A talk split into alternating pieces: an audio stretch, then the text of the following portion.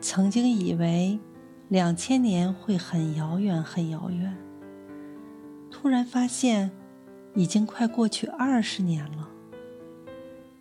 曾经以为二零二零年会很遥远很遥远，突然发现还有几天就到了。